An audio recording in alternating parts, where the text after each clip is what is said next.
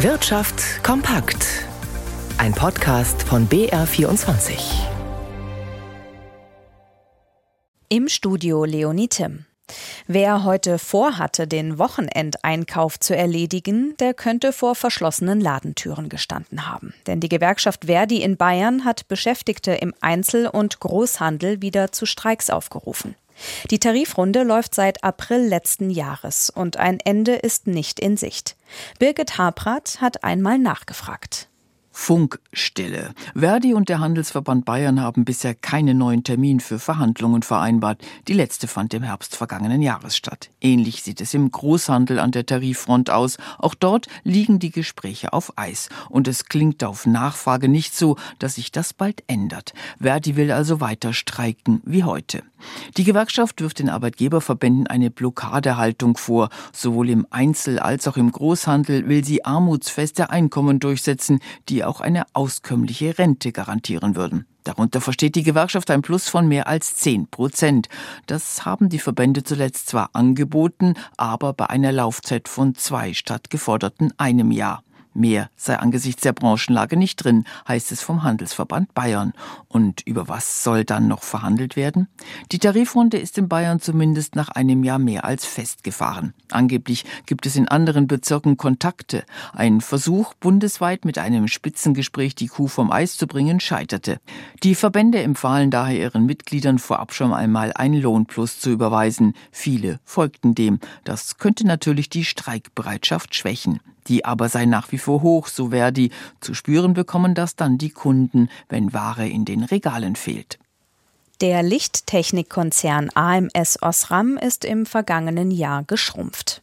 Der Umsatz brach um ein Viertel ein auf rund 3,6 Milliarden Euro. Das operative Ergebnis fiel um 43 Prozent auf 233 Millionen.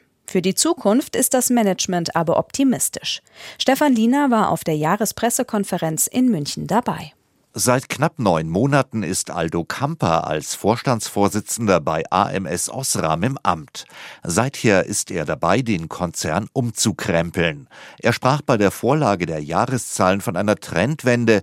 Man sei auf einem guten Weg, das Lichttechnikunternehmen neu auszurichten, hin zu immer mehr Technologie auf Halbleiterbasis.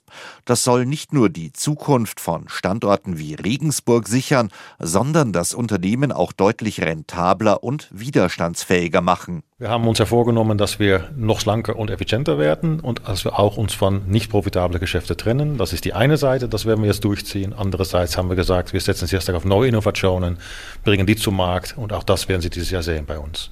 Als Beispiele für solche Innovationen präsentierten Ingenieure von AMS Osram am Rande der Jahrespressekonferenz den Journalisten vor Ort zum Beispiel Autoscheinwerfer, die mit einer Projektionstechnik arbeiten und damit nicht nur zielgenau für Helligkeit sorgen, sondern dem Fahrer auch anzeigen können, ob sein Auto durch eine Engstelle passt.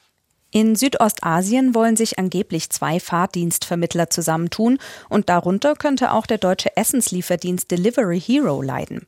Ralf Schmidberger in unserem BR24 Börsenstudio. Wieso denn das? Ja, es geht um die Firmen Grab und GoTo. Das sind die größten Fahrdienstvermittler Südostasiens und die sollen nach Informationen der Nachrichtenagentur Bloomberg wieder über eine Fusion verhandeln. Jetzt ist die Sache die, dass Grab und GoTo sich eben nicht allein auf Fahrdienstvermittlungen beschränken. In deren Apps können Nutzer auch Finanzgeschäfte abwickeln und auch sich äh, Restaurantgerichte und Lebensmittel liefern lassen. Ja, und damit drohe der Südostasien-Tochter von Delivery Hero ein verschärfter Wettbewerb, sagen Börsianer. Außerdem will die Berliner Firma ja ihre Tochter dort in Asien verkaufen und das könnte nun schwieriger werden. Die Aktien von Delivery Hero waren heute schon tief im Minus. Aktuell können sie sich aber wieder erholen und legen sogar ganz leicht zu. Anders beim DAX, der ist etwas im Minus jetzt, 0,3 Prozent gibt er nach auf 16.912 Punkte. In New York der Dow Jones 0,2 Prozent in der Verlustzone, der Nasdaq kommt dagegen 0,8 Prozent voran.